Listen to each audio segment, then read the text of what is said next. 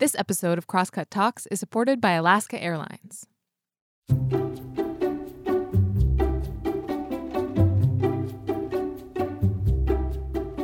Hey, welcome to Crosscut Talks. I'm Mark Baumgarten, the managing editor at Crosscut. And today we're talking about climate change. And we're talking about it with someone who's been sounding the alarm for a long time. It's been more than 30 years since Bill McKibben wrote The End of Nature, an essential text in the fight against climate change. And the possibilities of avoiding the worst impacts of climate change were very different back then. But so was the audience for work like McKibben's. It's easy to forget that climate change was once a niche category of news, and that only in the last couple decades has it become central to the general population's understanding of modern life. That's because of mainstream publications tracking the emergent impacts, but also by the arrival of specialized outlets such as GRIST, which is where the interviewer here, Shannon Osaka, currently works, covering climate policy and solutions. In this conversation with McKibben, which was recorded during the 2022 Crosscut Festival in early May, the author presents an overview of the history of climate change and climate denial, and the challenges presented by both. And he also looks at a future where something else, a sense of hopelessness, may be presenting yet another challenge to overcome. This conversation and all other conversations on the Science and Environment track at the 2022 Crosscut Festival is sponsored by John S. Adams, CFP, and UBS, which would like to share the following message. The Arbor Group at UBS has a straightforward mission to help you make the world a better place. Through personal financial planning and sustainable investment management, the Arbor Group works with each of their clients to pursue that client's specific goals. Learn more by visiting ubs.com slash team slash the Arbor Group. I hope you find this conversation helpful. If you have any feedback, please send it to talks at crosscut.com. Okay, on with the show.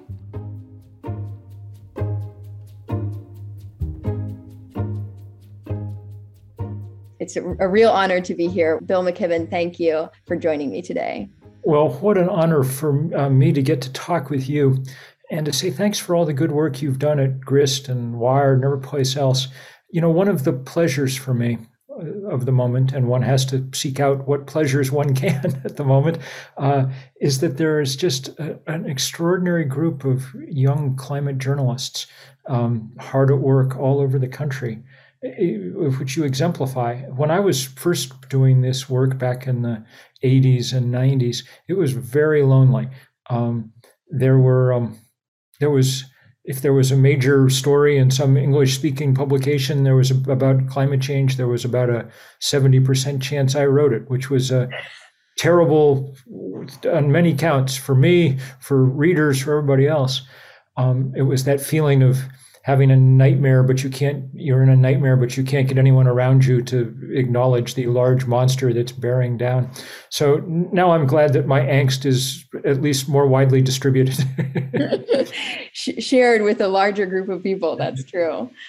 Um, the first question I want to ask you is actually kind of going back to that point 30, 33 years ago when you were first reporting on this. So your book, The End of Nature, which really inspired me, generally considered to be the first book written on climate change for a general audience. And at the time, you wrote this really interesting thesis, which was that because human released carbon dioxide had fundamentally transformed the entire planet, every corner of the atmosphere, every corner of the world, this idea that nature as a world apart from man had gone extinct. And so I'm just curious, how have your thoughts changed since then? Do you still believe that climate change has fundamentally ended nature? So, in a sense, my thoughts have gotten more complicated and richer over time. Um, I, I went back and read The End of Nature for the first time in a long time this year because Penguin published it, chose it to be uh, on their list of modern classics, and published it as so, I, which is very nice because I think now that means it will be in print, however long things are in print. Um, but but um, so I read it again.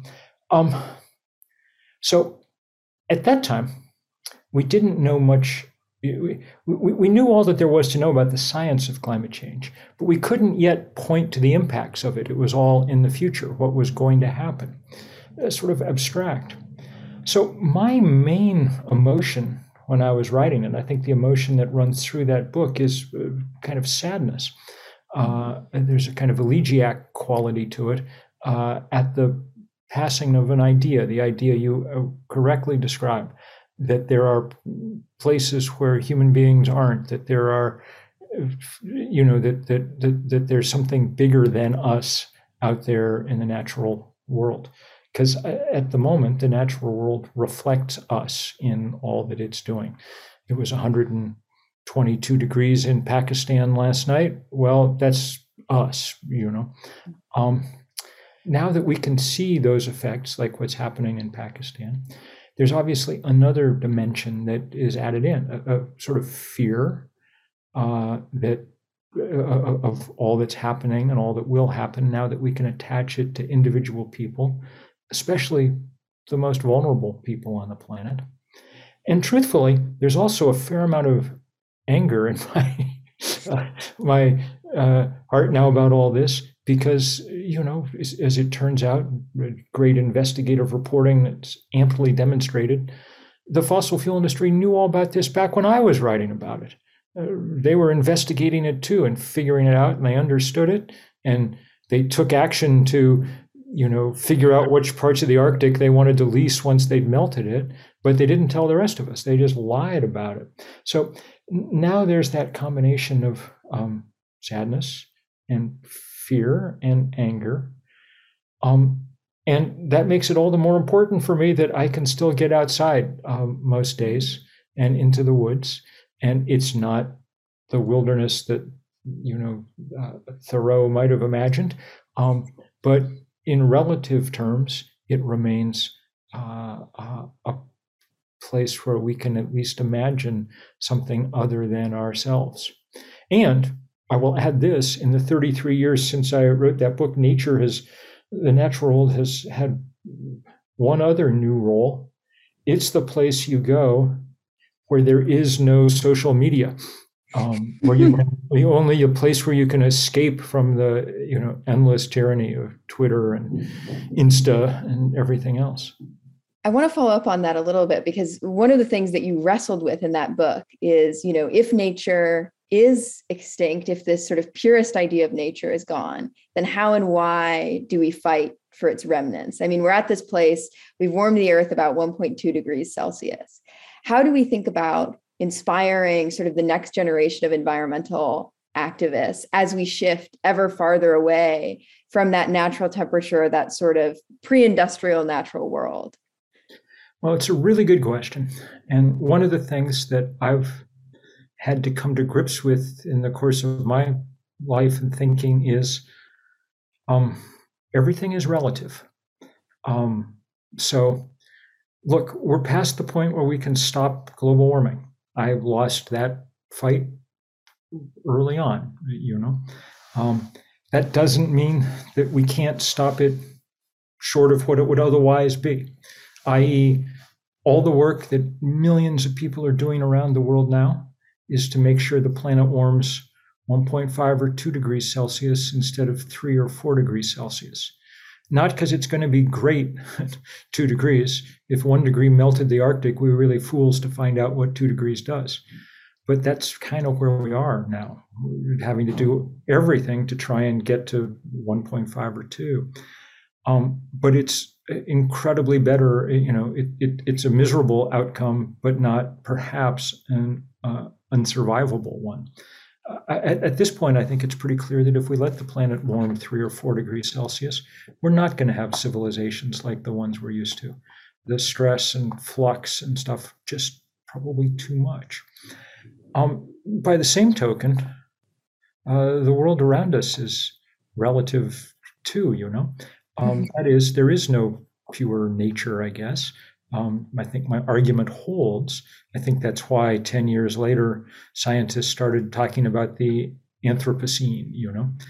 But in a certain way, it's made the places that are wilder than other places all the more valuable, stick out all the more. That the, the relative wild uh, is is should be protected uh, uh, uh, uh as best we possibly can, because for its instrumental value, you know, it, because it sequesters carbon, because it allows plants and animals to escape to the north, so on, uh, but also because we need places to be out in the natural world and better better you know a um, an imperfect natural world than none at all.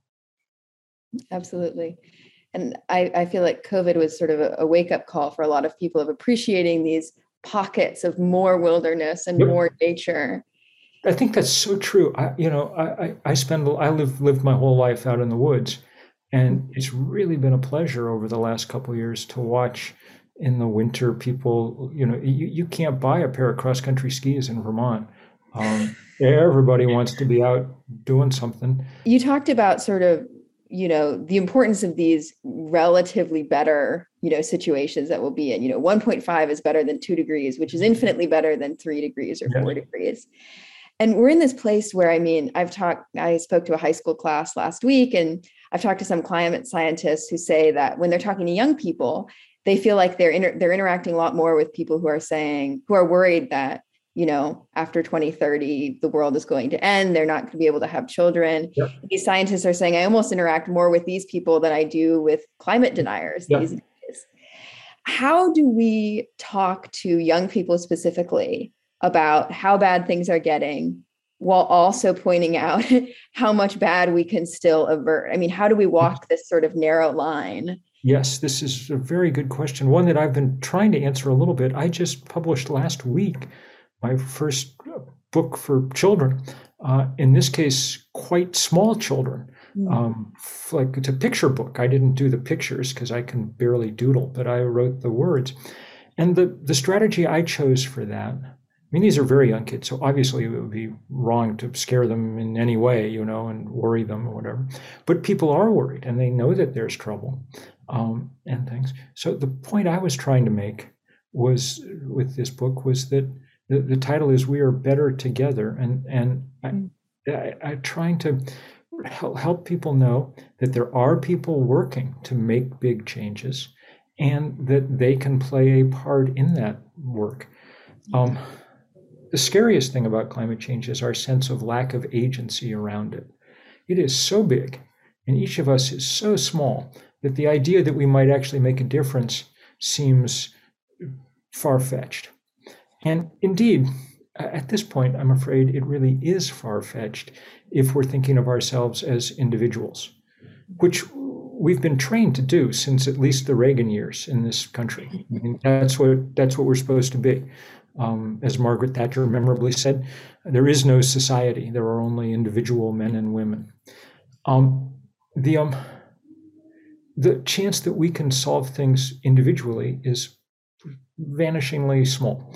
I'm proud that I have solar panels all over the roof and that they connect to an electric car, but I don't try to fool myself that that's what how we're going to do this. The most important thing an individual can do is be less of an individual and join together with others in movements large enough to matter. So that's why we started 350.org and why people started the Sunrise Movement and Extinction Rebellion and why we're organizing Third Act and you know on and on and on.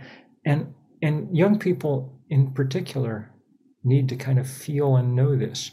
And they definitely can. I mean, some of the best organizers in the world now are junior high and high school students. People ask me since becoming a climate journalist, you know, do you get depressed all the time? You know, isn't this isn't this sort of a terrible job? And I think, you know, I do get depressed sometimes, but at the same time, when you spend all day talking, and I work mostly on solutions and policies, when you spend all day talking to people who are very engaged on trying to pass policy and get these climate solutions through, it's hard to be depressed all the time when those yes. are the people you're interacting with. The, the, dep- the only depressing part for me is realizing that there are a, lar- a fairly large number of extremely important and powerful people who are not working to help, who are working to hinder progress here. This would be an extremely difficult task to pull off, even if everybody was working with good faith in the same direction. And the fact that we also have to overcome people whose only interest is vested interest um, is uh, the only part that gets me down. And I, am I've been glad I'm not. I mean, your job in the last year, I, am sure it's been very tough in part because you're getting to watch this drama and probably one of the latter chapters of it play out. I mean, watching Joe Manchin hold up the climate bill month after month after month because his paymasters at the fossil fuel industry have told him to is is is depressing. Uh, it, there's no way around that. So that's why we try and organize so we can have some countervailing power to that money and greed. We talked about sort of the very young side of organizing and i want to ask you about the older side of organizing. Um, my i actually first found out about third act through my 67 year old father. So the message is getting out but I, I just want to i just want to ask you about the organization and what's behind the focus on baby boomers i mean yep. what can they add to the climate conversation and to sort of the political energy behind the movement that yep. hasn't been there before so first of all, it's directly out of this sort of experience of working with young people that this came, because that's mostly what I've done in my life. Believe it or not, I was once one myself. Back when I was writing The End of Nature, I was in my 20s. Um, I think I was 27 or 28 when it came out. When I started 350, I was in my 40s, but I did it with seven college students you know, a ton of that work was on divestment. And so I worked with kids on every college campus in the country, tons of whom went on to start the Sunrise Movement. I've gotten to know and love all the really young organizers, Greta, that who everybody knows and everybody should, because Greta Thunberg is a great, brilliant organizer and a good human being. But there's 10,000 Gretas around the planet. I got worried at some point that we were um, taking the most difficult problem in human history and assigning it to 17 year olds. Um, you know, please, in between, you know, pre-calc and field hockey practice, would you mind also saving the world while you're doing? And and it, that's ignoble, but it's also unlikely to be successful. It seems to me because they bring some of the ingredients: extraordinary passion, curiosity, uh, you know, uh, uh, openness to new ideas, but they don't have some of the things they need, which are political and economic power. So, you know, enter the the the over sixty crowd like me. Um, you know, um, we have we vote like crazy. There's 70 million of us, so a bigger population than France, but we vote in such large numbers that really there might as well be 100 million of us when it comes to politics.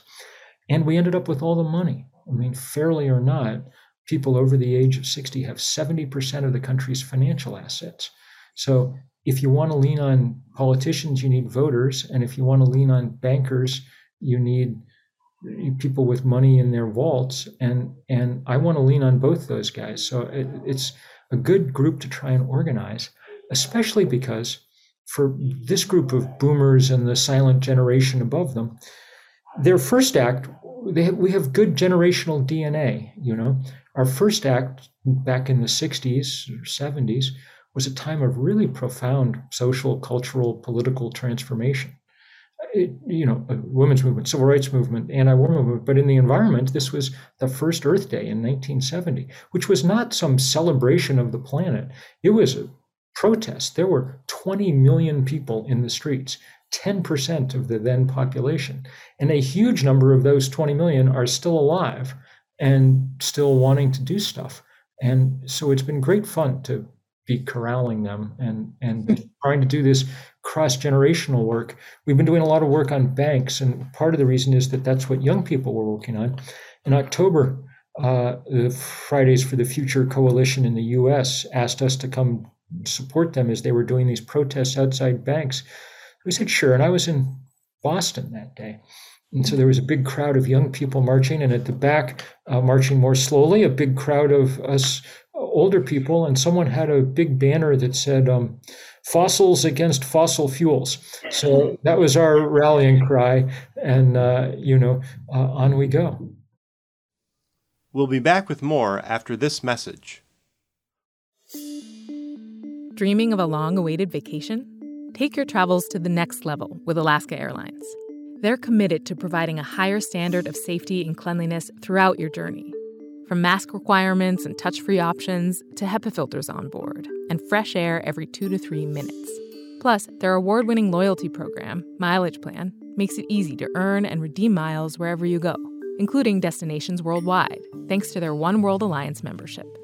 If you're ready to land a low fare, next level care, and the best experience in the air, book now at alaskaair.com.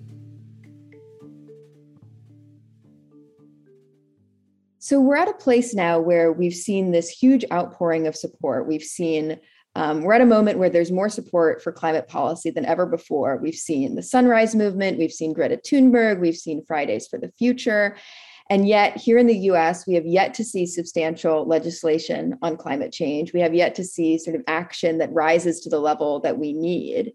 What do you attribute that to? Do you think of it as fossil fuel money? I mean, are you hopeful that we will see the government action that we need in the future? So, we're in an interesting moment to answer this. There's no longer what there was for many years, which was a technical or financial obstacle i.e., 10 years ago, solar power and wind power were still expensive. Um, they're not anymore. This is the cheapest power in the world. Scientists and engineers have really done their job. So now all we're left with to explain the delay is inertia, which is always a problem in human affairs, mm. but not a unovercomable one. What is perhaps unovercomable in the time we have is the extraordinary power of vested interest. Now, I haven't given up, and we're definitely getting closer. Like 2009 was the last time that Congress even tried to do climate legislation, and it didn't even come close. I mean, it wouldn't have had 30 votes in the Senate. We're one vote away from passing extraordinary. We've got 49. I don't know. We're for the moment assuming that Kyrsten Sinema is in a rational mood for the day and you know whatever but we've got 49 democrats ready to go with ambitious climate action mm-hmm. um, um, that's painfully close but not you know not quite enough um, and and so we try to keep building power and building things bigger uh, I, I have no doubt the movement will keep growing what worries me, of course, is that unlike our other political challenges, this is a time test. Uh, if we don't get it right soon, we never get it right. Once the Arctic's melted, it's not like someone has a plan to freeze it back up again. And that's why, along with political action, I think it's super important that people work hard to pull on the other big lever, the other lever big enough to matter. One of those is marked politics. We've got it that one pulled almost all the way to the floor. Joe Manchin's struggling to keep it from, you know, working. Um, the other one's marked money. And we've made real progress here. This divestment campaign that Naomi Klein and I sort of, sort of helped dream up uh, is become the largest anti-corporate campaign in history. We're at $40 trillion in endowments and portfolios that have divested. It's weakened these giant companies considerably in both reputation and in ability to access capital. And now we're going hard against the banks that remain their lifeline. Um, that's a lot of the work we're doing at Third Act and elsewhere, um, trying to trying to get people and companies to pressure these banks to stop funding the fossil fuel industry. You know, the big four American banks, Chase, Citi, Wells, B of A, they've they've lent the fossil fuel industry more than a trillion dollars since the Paris Accords were signed. They didn't need Donald Trump to sabotage the thing. They were happy to do it themselves. So we have to get one or both of these two systems, politics or economics, out of kind of suicide mode and into survival mode, you know? I've been a climate reporter for just two years, and it's hard imagining have some of the people in journalism and in policy who have watched sort of, you know, get, getting closer every time, but sort of the same process play out in so many different administrations. So it takes a lot of um, focus and determination to see it through. Things do change. And right now, one thing that is changing that's a real wild card and it's unclear how it's going to break is Vladimir Putin's war in Ukraine. Clearly a war that emphasizes the other one of the other gross things about fossil fuel, which is that it's in, almost invariably the friend of despots. The fact that it's concentrated in a few places on the planet means that if you happen to control one of those places, you get a lot of unearned power. Hence Putin, hence the King of Saudi Arabia, hence in our country, the Koch brothers, our biggest oil and gas barons, who used their winnings to buy a political party and, and deform our democracy. Um, you know, the world past that, the world that runs on sun and wind, isn't some utopia, but everybody's got some sun and some wind. So there's a more small d democratic world on the other side, which is why the Exxons of the world fight so hard to keep us from getting there. But you know, so their their reaction to Ukraine is let's go pump more oil, and you know that'll be how we get around Putin. I, that strikes me as insane. Oil is a global market. You know, Putin's receipts have gone up, not down, this year as the price of oil has gone up. But if we seized the moment instead to make this the, the, the chance to all out wartime effort, uh, uh, uh, make the switch to renewable energy, it's probably the last really great opportunity like that we're going to get in a physically relevant time frame. So that's what I've been working hard on these last weeks and heat pumps for Europe project and things. And I, I, don't know whether we'll, you know, whether we'll get them through or not, but I'm excited that uh, people are understanding the opportunity anyway. I remember learning and reading in college about sort of the way that different energy sources can structure political structures, right? I mean, the way that, you know, you could have renewables, which as you're saying are not perfect but they're more distributed. They're sort of almost a more democratic um, aspect to having power from renewables versus having this fuel that you know you have to put through pipelines and so has very specific tracks. And it's interesting just seeing people realize that yep. more globally. Vladimir putin would have a hard time you know embargoing the sun um, you know turning off the wind but he can do that with the gas tap at least for the moment. So and, and one of the it's it's important we send weapons to help Ukraine defend itself, but it's even more important, I think, that we send the technology in large numbers to Europe to help free it from having to having to fear Putin quite so much. And we better do it before October, because even on a globally warmed world, it's going to start getting cold again in October. You know.